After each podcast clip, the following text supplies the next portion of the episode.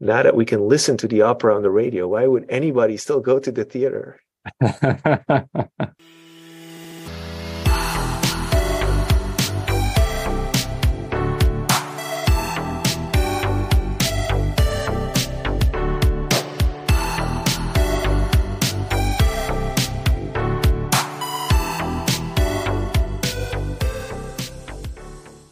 This is Densely Speaking, conversations about cities, economics, and law. I'm Jeff Lin. I'm an economist at the Federal Reserve Bank of Philadelphia. I'm Greg Shill. I'm a professor of law at the University of Iowa College of Law. Hi, Greg. Good to see you. On today's show, we're going to be talking about work from home and the outlook for real estate and cities. Our guest is Stijn van Nieuwerburgh, Earle Kazis, and Benjamin Schore, professor of real estate and professor of finance at Columbia Business School. He's written a paper recently called Work from Home and the Office Real Estate Apocalypse joined with Arpit Gupta and Vrinda Mittal. Stijn, welcome to the show. Thanks, Jeff. Good to see you. Thanks for having me. Hi, Greg. Let's talk about the first part of the title of your paper, Work from Home. What evidence do we have on the persistence of work from home? And what evidence do we have on the sort of outlook for work from home? It's a great question. It's maybe the hardest question of all that you're going to ask me. What we know is that looking back in time, about 5% of work was done from home before the pandemic, right? Work from home is not a new phenomenon. It's always been there many of us academics have always spent a day or so working from home for many years. And what happened in the pandemic is, of course, this massive shift, this massive uptake, oftentimes out of necessity. We saw that work from home skyrocketed according to some measures. Maybe 60% of paid days were worked from home in March and April and May of 2020. And then that fraction stayed really high for many, many months. And it has now been roughly constant according to Nick Bloom's survey, at around 30% of days that are worked remotely. And it, has been around that 30% level for the better part of a year and a half now. The second source of data that a lot of people will point to is the Kastle data. So for those of you who are not familiar, Kastle is a security firm and doesn't really collect economic data. It just so happens to have a lot of data from turnstile data in offices. And it basically tracks physical occupancy of office buildings. And Whereas 100 was the level of physical occupancy before the pandemic, that number fell all the way to 10 percent of pre-pandemic office occupancy when COVID first began, and then gradually crept back up to a level of around 50% of pre-pandemic office occupancy. That's an average for the 10 largest metropolitan areas. It's actually quite similar in New York City, for example. It's around that 50% mark now. And there's a little sign of improvement. And again, we've been close to that 50% mark for quite a while now. Again, the better part of a year. And so while there's anecdotal evidence that some bosses want their employees to come back to the office, there's actually fairly little hard evidence that that has happened and that that is likely to happen in the foreseeable future. Now, of course, we don't know what's going to happen. We think this is an important source of risk, this return to the office or not, that we need to think about when we think about valuing offices. Yeah, I think that's a nice summary. So we have a bunch of current data on, you know, how many people are in the office today, and we have anecdotes about what people would like to see in the future. One thing that I like about your paper very much is the method of trying to infer something about the persistence of work from home from market prices and from valuation. So we'll, we'll get to that in a sec. So in the motivation for your paper, you cite at least two reasons to care about the persistence of work from home and its effects on office real estate valuations. So the first one is that the decline in valuations could have consequences for institutional investors and financial stability. The second reason you cite is that as an asset class, the interesting thing about office buildings is that they tend to be spatially concentrated, especially downtown. And so the decline in their value could have problems for local public finance and local quality of life. Those are two good reasons to start thinking about this question. On the first front, you know, on this on these concerns about consequences for institutional investors and for financial stability, how would you kind of go about assessing the degree of that risk and who is impacted? Right. So let's sort of make a distinction between the value of, of equity investments and the value of debt investments, right? So as we know, a lot of real estate is funded with a lot of debt because real estate is good collateral, it's pledgeable. And so in practice, typical loan to value ratios against typical office building or retail building could be on the order of 60, 70%, right? So let's say 60 percent is debt, 40% is equity. What that means is that if the value of an asset falls by 40%, because the equity is, is junior, the equity will be completely wiped out. If the loss is exactly 60%, the debt will bear exactly zero losses. If the loss is greater than 40%, let's say it's 50%, now the debt will start to take losses as well, right? So when we think about the impact of price declines in commercial real estate, it really becomes important to figure out exactly how large are these declines because that has bearings on who gets to suffer these losses. So a lot of institutional investors have equity positions in commercial real estate assets. They have those either directly because they're investing directly in property. That would typically be the case for larger investors. Think about the Canadian pension funds, think about sovereign wealth funds. Oftentimes, they would invest through joint ventures. For example, the Norwegian sovereign wealth fund may own 49.9% of a large office building in New York City and uh, sort of the same for these pension funds. Uh, sometimes they will invest through commingled private equity funds, and uh, those funds will then invest in a in a diversified portfolio of real estate assets. Right. So if we want to get a sense of what the declines on that equity is, the fundamental challenge our paper tries to tackle is that we don't really know what has happened to the value of these assets. And the reason we don't know is because there has been very, very little trade in those markets since COVID struck right? And the best way to think about this is there's massive uncertainty about what the true value of these assets is. And so if you're an existing owner, in particular, an existing equity owner in one of these assets, you do not want to recognize the fact that your position, your equity position may be fully wiped out on a mark to market basis, right? On a true market value basis, this, this office that used to be worth 100 is now worth 60 and your 40 in equity is fully wiped out you have no incentive to recognize that loss. Instead, you're much better off pretending that maybe the loss is 20% and you know you're still in the saddle. And so as a result of that, at the same time, because of this uncertainty, the potential buyer of your office thinks this asset is worth a lot less than you do and would only be willing to buy it from you at a much lower price, right? Maybe at 50 or $60. And so there's no trade because the bid ask spread is just too wide. There's a background fact that you bring out in the paper that might be helpful here for context. I wonder if you might talk about contractual occupancy. So a moment ago, you were talking about, I think, physical occupancy rates, um, which have seemed to have plateaued around 50%. And I think that implies that businesses maybe are rethinking their office space commitments, but of course they can't turn on a dime. So can you maybe talk a little bit about contractual occupancy trends and the role they play in the stickiness that you're talking about in terms of valuation and difficulty of of identifying valuations. Right. So I think, like you said, there is basically a lot of uh, leasing in the commercial real estate context is is very long term in nature, right? So the typical office lease in the United States is maybe says maybe a seven year maturity. In New York City is eight years, which means that a lot of leasing decisions get taken very infrequently, right? And one corollary of that is that if we look at the fraction of leases that have come up for renewal that were outstanding on the eve of the pandemic and that came up for renewal in 2020, 2021, or 2022, in those three years, only about 36% of leases have actually come up for renewal, which means that a lot of tenants have not had to make space decisions yet. You know, two thirds of tenants have not made space decisions on, on those leases yet.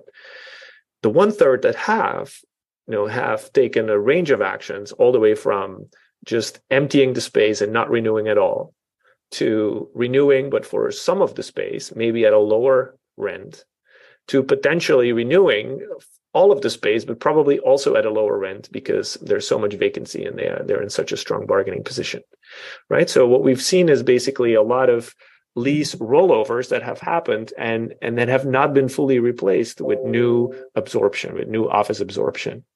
And as a result the contractual occupancy rate has been falling right? Because there's all these leases rolling off sort of think of it as one seventh every year on average and there's very little new leasing activity taking place right? By our calculations the new leasing activity in at the end of 2022 is was something like 70% below the normal leasing activity from before the pandemic. So a massive drop off in new lease signing. Meanwhile, leases are constantly rolling off and not being renewed. That can only mean one thing, which is that contractual vacancy is rising. And you know, whereas the office market has always been a very cyclical market with vacancies going up and down, the vacancy rate right now in office in the United States is at an all time high. In New York City, for example, it's at around 24, 25%. It was at 12% before the pandemic. We have seen large vacancies in the past, but never of this level. We are at an all time low occupancy at an all time high vacancy. In other places, like in San Francisco, the office market was going very strong up until the onset of the pandemic with only 5% vacancy. That vacancy rate has skyrocketed to 30% in just a matter of a few years. Again, I don't think San Francisco has ever seen a 30% vacancy rate before. Right. And so that means there's a lot of empty office. There's that, of course, affects directly the cash flows of the office owners. It also puts pressure on the market rents for the existing tenants that do renew and all of that sort of means even further losses to cash flows. So our research that's based on leasing uh, cash flow data from a data provider called CompStak shows that already by the end of 2022, active leasing revenue is already down 18.5% nationwide. But the second shoe is yet to drop because there's two thirds of leases that haven't even come up for renewal yet. And so this will be a very gradual and much deeper cash flow problem than than just those 18.5% that we have already seen. Just a signpost for our listeners. The basic problem is that it's hard to observe commercial real estate office valuations because of the small number of transactions. And so the basic methodology in the paper is to use the cash flows from the leasing data to try to estimate what's happened to valuations. You cited, you know, some statistics from New York, from San Francisco. There's kind of interesting variation across cities in the return to office, in both the return to office and the sort of how leasing terms have been affected. And so, you know, San Francisco, as you cited, has been hit really hard. New York as well, but there's some there's some cities where that seems to be less of a problem. Do you have an explanation for what might be going on? Is there something different about, say, Austin, or what's different about Austin compared with San Francisco, New York? Yeah, so I agree with you that there's definitely variation across the space, and then some cities are doing better than others. I would say, though, that there is sort of a big aggregate effect here that is affecting all cities, right? We, we look at that in the paper carefully. There's about 105 office markets in our data set. The largest 20 markets we sort of study in a little bit more detail than the smaller markets. But by and large, the declines in active leasing revenue are there almost everywhere right? And they're around this, this 16, 17, 18% number that I was just mentioning. So, for example, the largest 20 markets have about a 17% drop in revenue. The other 85 smaller markets also 17% drop in revenue. It's true that in Austin, that drop is only 10%. In Los Angeles, it's 24%. So, yes, there is variation, but it's sort of by and large negative, and it's not as different across space as you might imagine it is. So, I think a good mental model is that this is an aggregate shock with some sort of minor variation across space. Yes, there are places, and there are very few of them that are actually doing well, where office is actually doing well. Miami is, is sort of the quintessential example. There's actually new office construction taking place in Miami. That said, Miami is not a large office market. It's going from a very small office market to a slightly less small office market. Miami does not have the human capital to support a large office employment base. And so these are sort of sporadic examples that are not really moving the aggregate needle.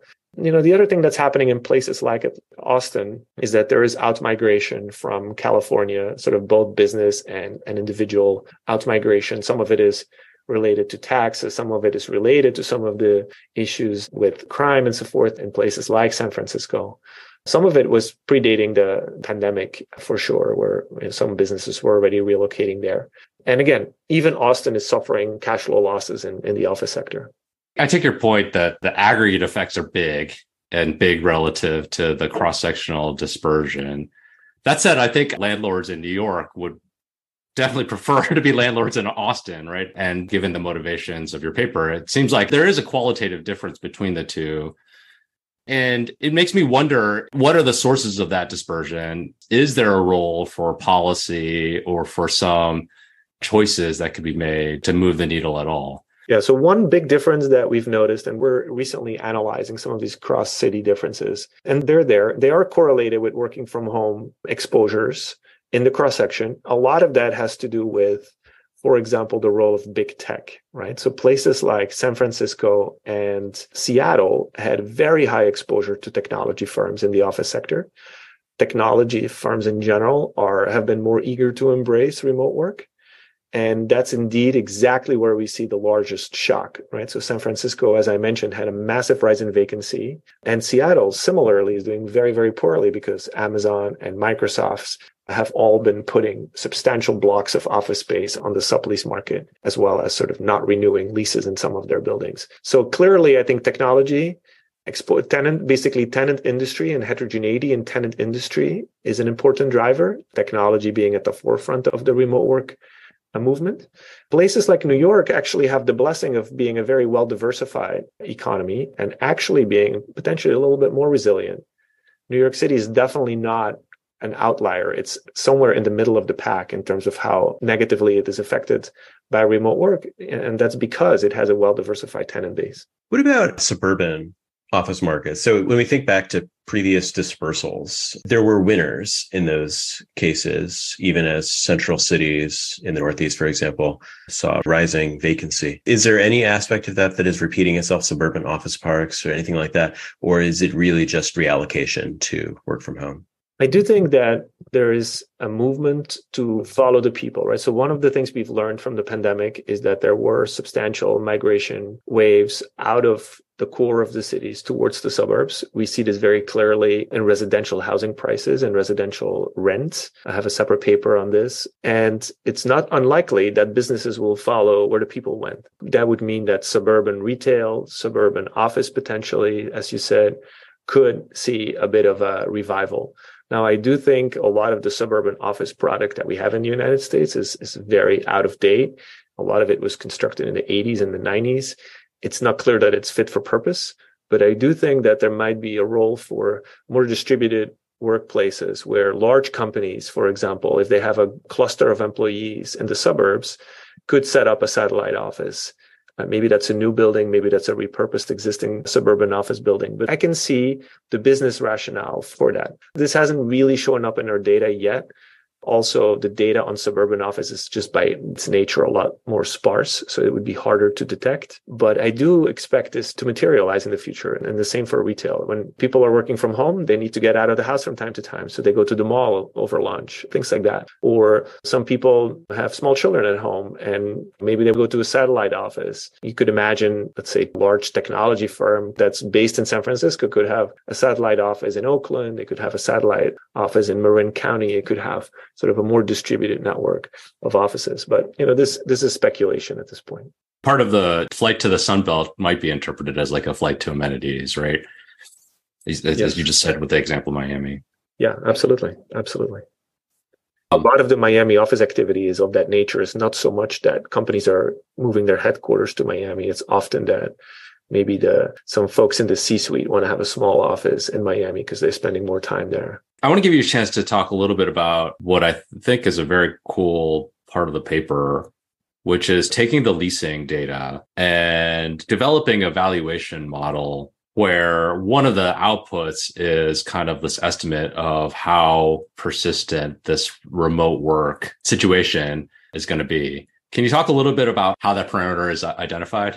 Sure. So the vision of the model is that just like any asset price, the price is the present discounted value of the cash flows, right? So here we're talking about an office. The office is going to generate some cash flows, rent, from renting out the space to tenants minus operating expenses and then going to discount these future cash flows back to today. And that discount rate is going to recognize the aggregate sources of risk that underlie the cash flow fluctuations. And in our model there's essentially two sources of aggregate risk. One is business cycle fluctuations. You know i mentioned earlier that the commercial real estate market has always been a very cyclical market. And so that business cycle risk is a very traditional source of risk. We're going to layer on top a new source of risk which we're going to call working from home risk and the idea of working from home risk is that we're going to conceptualize this as there being sort of two states of the world. One is the state of the world where most of us are in the office most of the time.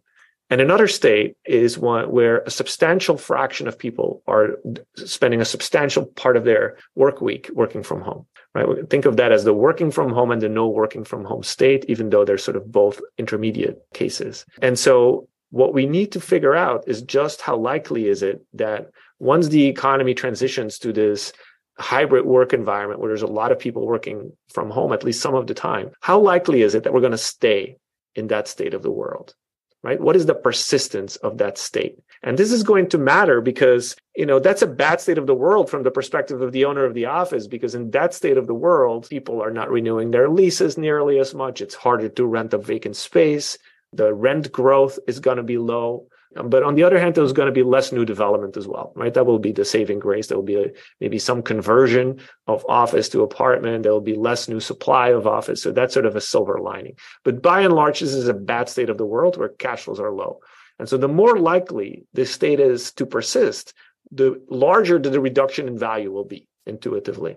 And so what we're going to do is we're going to say, well, there's actually a small part of the office market for which we observed the value reduction, which is the REIT market right? For those listeners who are not familiar with the REIT market, the REIT market is the public market for real estate buildings. And in particular, since we're going to be calibrating our model to New York City, there's three different REIT stocks, Vornado, SL Green, and Empire Realty Estate Trust, for whom we observe the value of their office portfolio, which is a New York centric office portfolio, minute by minute, second by second on the New York Stock Exchange, right? And so we can actually see what has happened to the equity value of those buildings in real time. So we're going to use the model to back out how likely that remote work state's persistence is in order to match the observed decline in the REIT stock prices in New York City.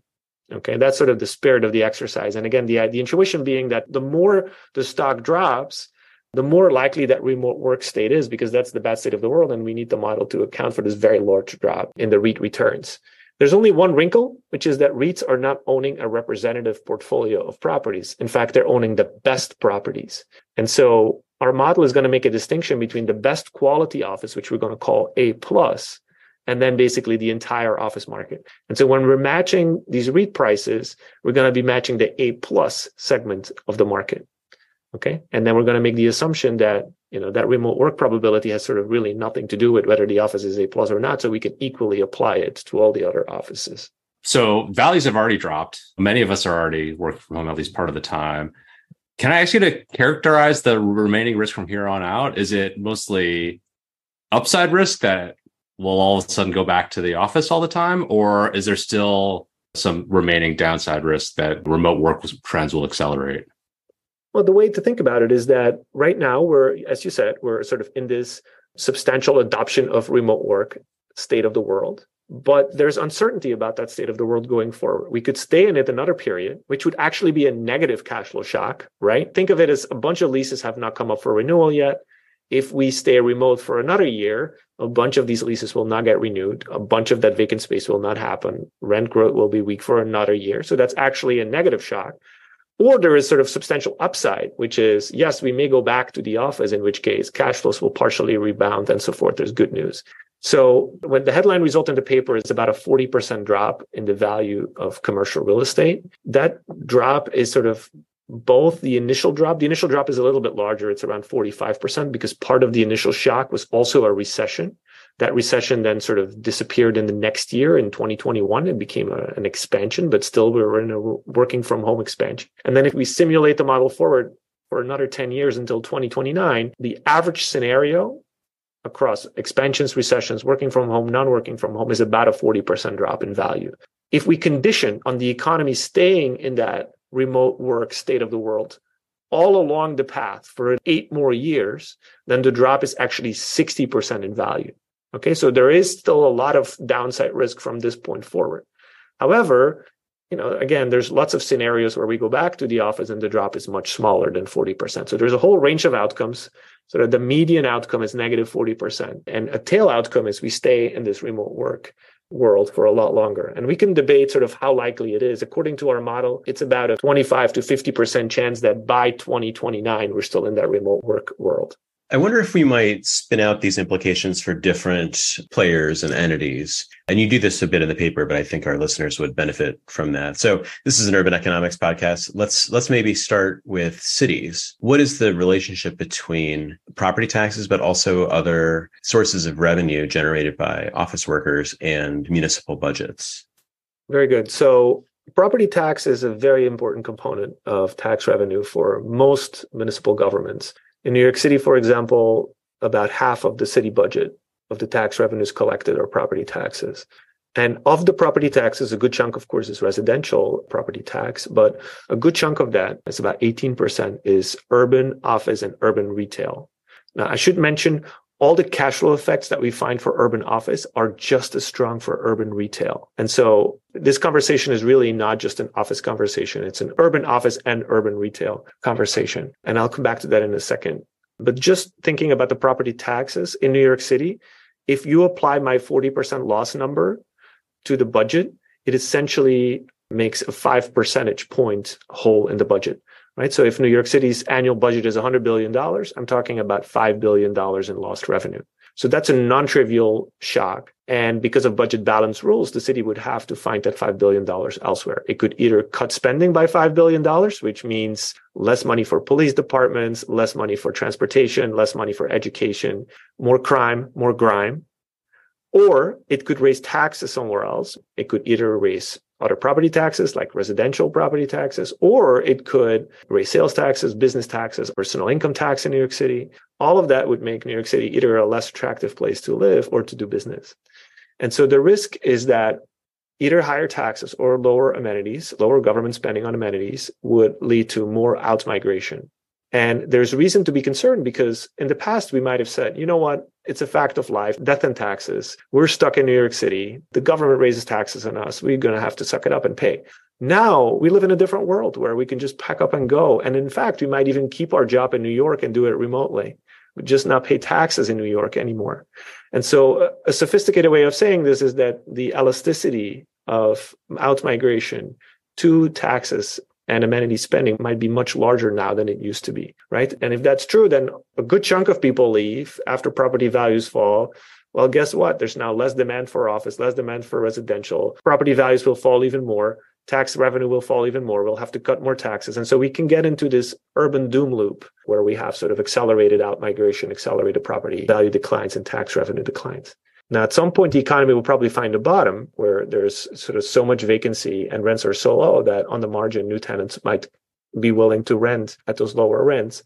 But it's not clear that we want to go through that. This is sort of the experience of New York City in the 70s. This is sort of the experience of Detroit more recently. And it could take a long time. It took New York City decades to recover from that in the 80s and 90s. And ironically, it was the office sector that bailed out New York City in that period that was sort of the, the solution to the decline in manufacturing back then. Now the office is the problem, and we will need to repurpose some of that real estate. We have a fundamentally a misallocation of real estate for the wrong use, and it's going to take a long time to change that.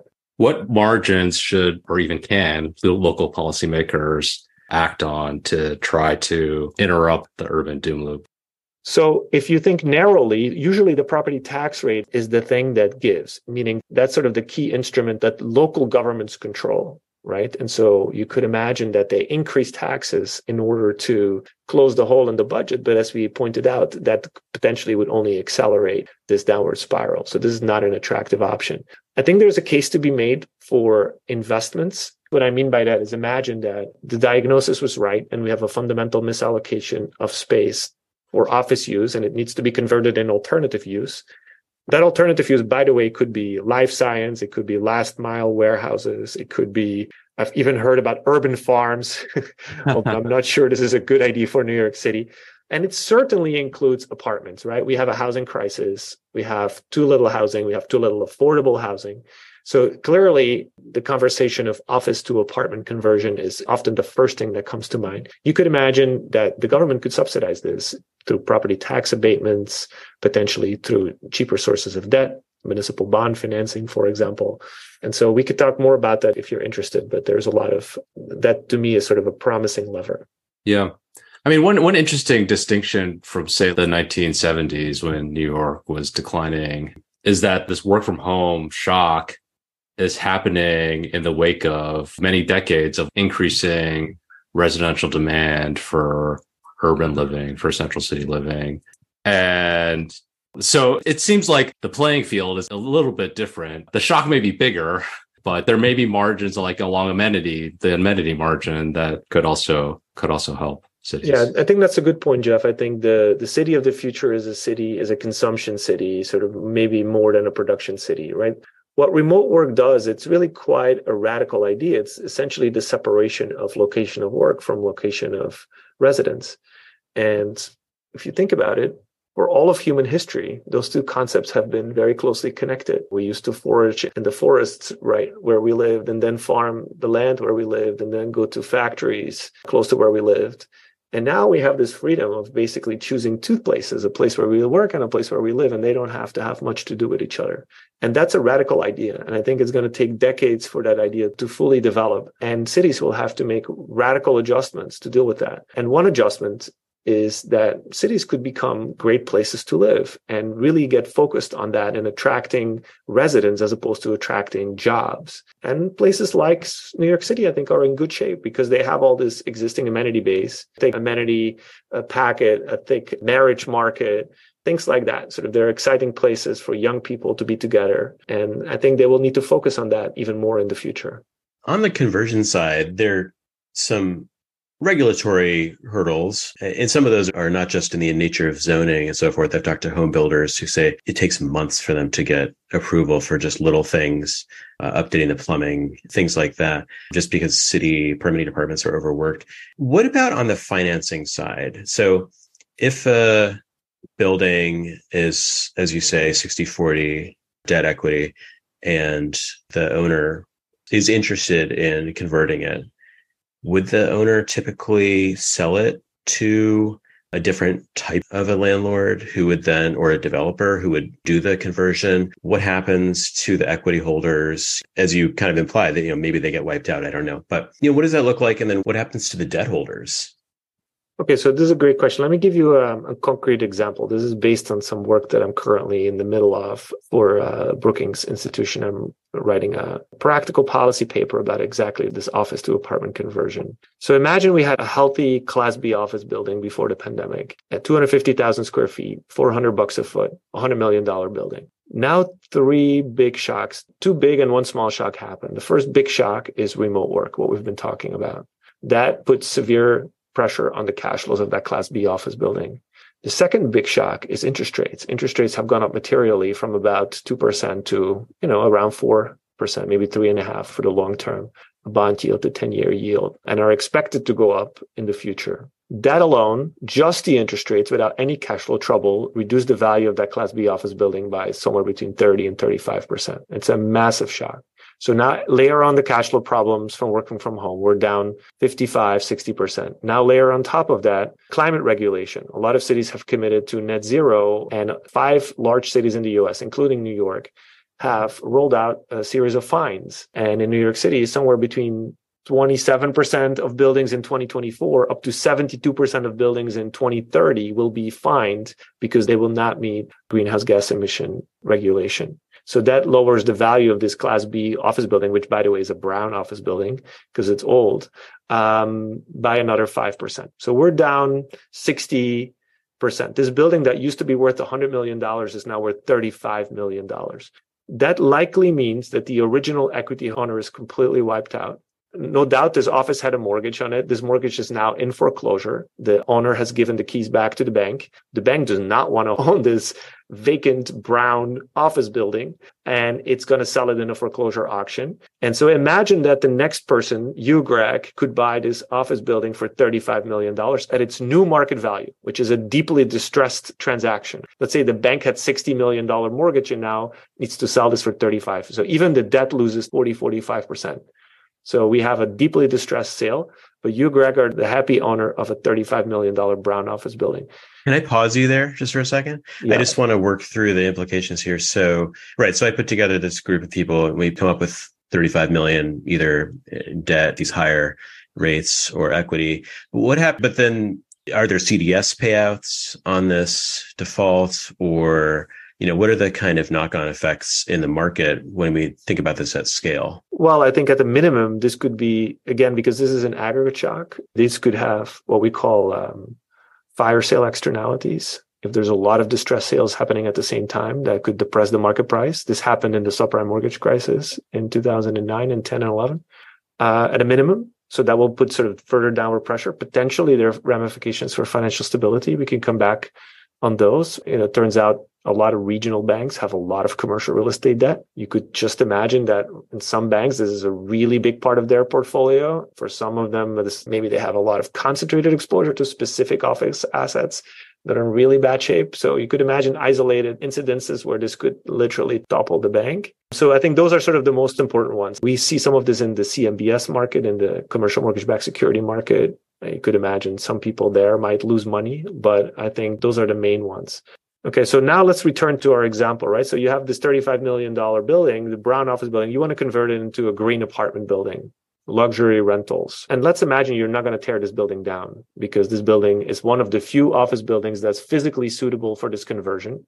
Likely those are older buildings with smaller floor plates. Likely those are class B buildings. And so you're going to convert this because it's not a tear down. You're going to save a bunch of time. This will only take you two years, two and a half years instead of maybe five, six years if it was ground up development if we're lucky, the government is really helping you because this is a, this issue has risen to the top of the agenda of every local policymaker everywhere, and so they are really eager to to make these transactions work, these conversions work, and so they're streamlining a lot of the zoning, a lot of the permitting in the best case scenario. So this two and a half years later, you could start leasing up your new apartment building. It's going to take you another year and a half to fill it. So it's going to take you four years until you fill that apartment building. And now you have a luxury rental building, and now you can fill it up, rent it out. And so the question is, do the numbers work? Okay. And so I've done the numbers for a generic office building, and the answer is they work. What I mean by that is you will make as a developer around a 15% internal rate of return, 15% annual return for this development without any subsidies. And so the question is, is that high enough a return given the risk of this investment? And you look at my paper. I claim that just clears your hurdle rate. So you're making just enough return to justify the risk that you're taking because this is a risky activity. It's development. You're doing this conversion. So, you know, 15% is a fair return for an investment like this. Okay. So this could go ahead. But remember, we assumed you bought this asset at $35 million. Okay. So we're assuming this distress has taken place already. And then it turns out it's, you know, the numbers are very sensitive to just how strong is the rental market when you're ready with your apartment building. Just how expensive is it to convert this building? I've assumed $400 per foot right? Which means you bought a $35 million building, you're now plowing another $100 million in to actually execute this conversion. It's very expensive. You might have to drill a core in the middle of the building to create windows on the interior. There's all these sort of quite extreme things you might have to do to turn this office building into an apartment building. But the numbers do work. But now policymakers say, you know what? We need affordable apartments. We don't just want apartments. We need affordable apartments. And so then the next question is, does it still work if we are also imposing an affordable housing mandate on the developer? And now the answer is no, it doesn't, unless there's additional inducements from the city, right? And that's where we get back to our prior conversation about what are some policy levers that could be pulled here. Well, one of them is let's give property tax abatements for this type of conversion so that we could actually do these conversions with at least some component of affordable housing. We could sort of imagine having 20% of the apartment units be affordable at 80% of area median income or something like that, where we have at least some of these apartments be sort of accessible to a broader range of people. And so, yes, we can even create affordable housing, but not without some subsidy. I completely agree. After listening to you and reading your paper, this is a huge shock. I believe that we can adapt to this, but it's going to take a lot of work and there's going to be some pain that we have to work through. Is there anything else that you want to share about your paper or your work on remote work and real estate? Like we said, I think it's an important shock. It's going to likely morph in the sense that I feel like we've only begun to explore what opportunities this brings to the modern economy and how we organize work and where people live, the separation of location of residence from location of work. I also believe on the real estate side, there's we're only beginning to think about innovation, for example, contractual innovation. Think about if I'm a landlord and I live in this new world where tenants want my space two and a half days of the week and never on Friday I could now imagine renting out that space on Friday to another company, maybe a hmm. small company that only wants to be together one day a week with its employees. And I give them a big rent discount because it's a Friday. And before we know it, we can build an app and we can really use this office much more efficiently of course, that's going to mean further reduction in aggregate demand for office. But at the right price, I might be bringing some tenants into the city that otherwise I might not get. So there's going to be a lot of innovation, I think, on the real estate side as well. And I think the end result of that will be a much more efficient utilization of our stock, maybe at the cost of just a much smaller office stock than what we have now. And as we discussed, it's going to take a long time to repurpose all of this real estate. Some of the real estate, by the way, cannot be converted very easily. It will have to be demolished, especially sort of these larger glass and steel office buildings from the 1980s and the 1990s. Those are really hard to convert. And that's going to be a painful process. And some people are really going to lose their shirt in the process, especially the equity owners, but even some of the debt owners. And then the question is, can we manage around the fallout from that? Financial stability, we already discussed. Municipal finances, we already discussed. I think this is a manageable shock for the financial system, but it's not going to be without any pain. What are developers doing now? The the people who were in the business of building tall office buildings in January 2020. I'm sure many of those commitments continued into the pandemic and probably even to today. But presumably there are very few large office buildings in central cities that are currently in the planning stages. But there's a whole industry there. And so can they seamlessly pivot to conversions and residential things like that or what's going on there up and down the chain from the developers to the concrete companies to the financing do you have a sense of that yeah you make a good observation and i can give you a good anecdote in New York City, again, around Penn Station, there was a massive development planned that the company Vornado was going to play a lead role in. Eight new large office towers all of which has been put up on hold. That doesn't mean it's never going to happen, but I think it's unlikely to happen in the next five years. And it takes a long time to plan and, and, execute an office building. And so I think you're right that there's going to be very little new office development for a long time. And that's good, by the way, because that will ultimately put a floor under the market, right? Office buildings are constantly depreciating. And so that's sort of a mechanism. No development for a long time is one of the adjustment mechanisms we have to put a floor under the office market. So what are those developers doing instead? A lot of it is the large ones are migrating both the types of buildings they build and the locations where they build them. So I'll give you another anecdote. Somebody I know personally who is in the office market in New York is now building condos in Florida. That's sort of uh, one adjust. So different asset type, different location. So go where the people are, follow the money and follow what they need. They need housing. We have a lot of shortage of residential. Industrial has been a bright spot in the real estate market as well.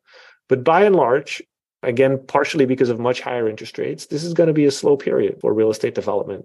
And real estate development has always been a very cyclical industry. You know, we go through these booms and busts, and this will be a substantial bust in my expectation. All right. Thanks, Stijn. I think that's a good note to wrap our conversation about. Next, we're going to turn to our recommendation segment. You ready for that? Sure.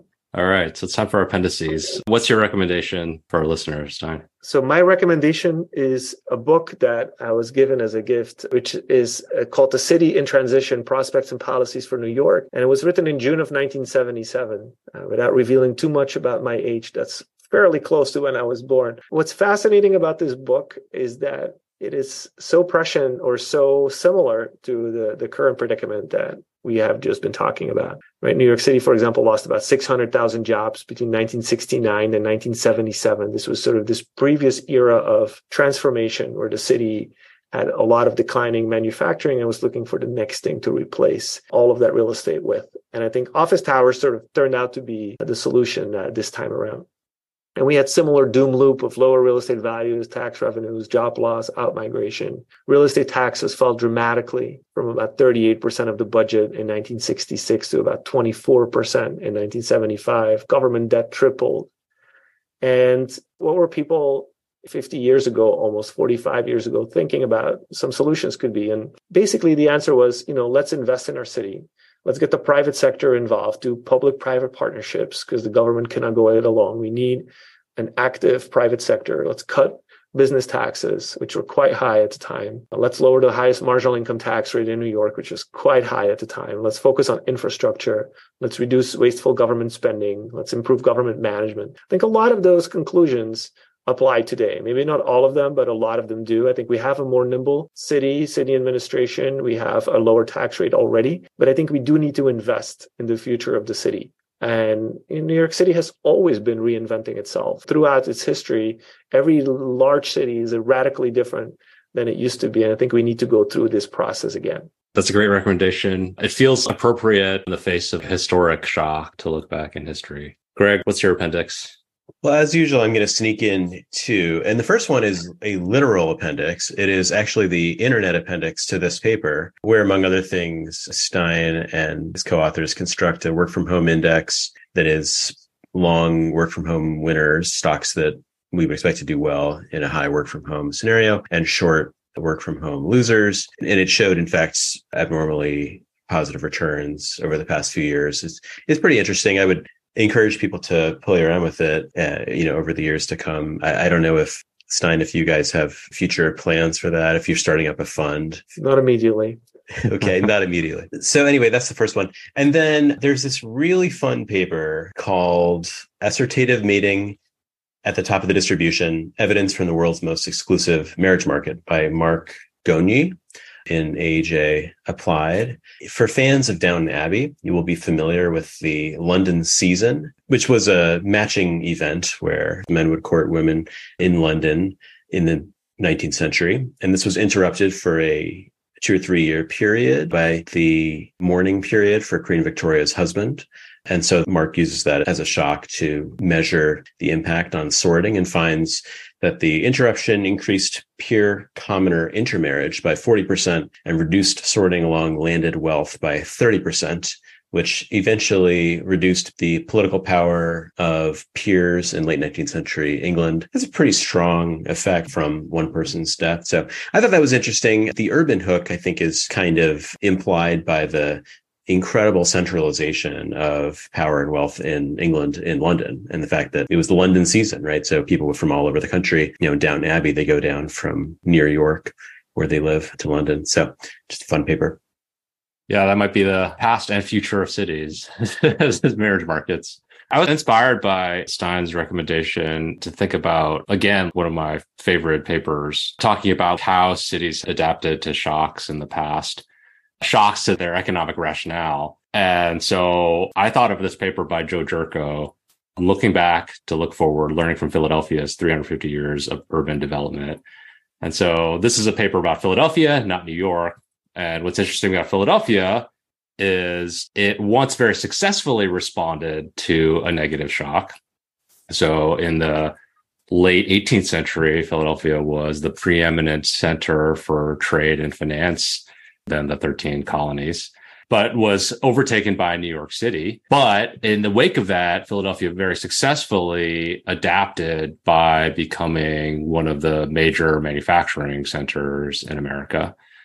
And Joe talks about how one some of the factors involved in that successful transition were the availability of skilled labor and human capital more generally, favorable transportation infrastructure. So you had the Pennsylvania Railroad connecting Philadelphia to most of the rest of the country. And then, you know, physical investments that the private sector made in Philadelphia to shift the transition to manufacturing.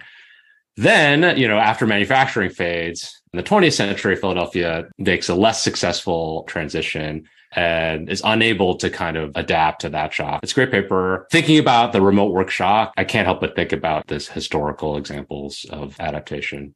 One quick response to this, Jeff, is that when we think about this remote work shock, actually, Bob Shiller showed me this article from a newspaper in the 1890s about the invention of the radio and this commentary in the newspaper at the time saying, now that we can listen to the opera on the radio, why would anybody still go to the theater? oh, that's great. That's great. Thanks for joining us, Stijn. It was a real pleasure to have you on the show. Thanks so much for having me. I was happy to do it. Greg, thanks for being here as always. Thank you. Our producer is Courtney Campbell. Check the show notes for links to the articles that we discussed today. And let us know what you think of the show on Twitter. The show's handle is at Densely Speaking. If you don't already, please subscribe to Densely Speaking wherever you get your podcasts, and please take a second to rate and review the show as well. It helps other listeners discover the show. Finally, the views expressed on the show are those of the participants and do not necessarily represent the views of the Federal Reserve Bank of Philadelphia, the Federal Reserve System, or any other institutions with which the hosts or guests are affiliated.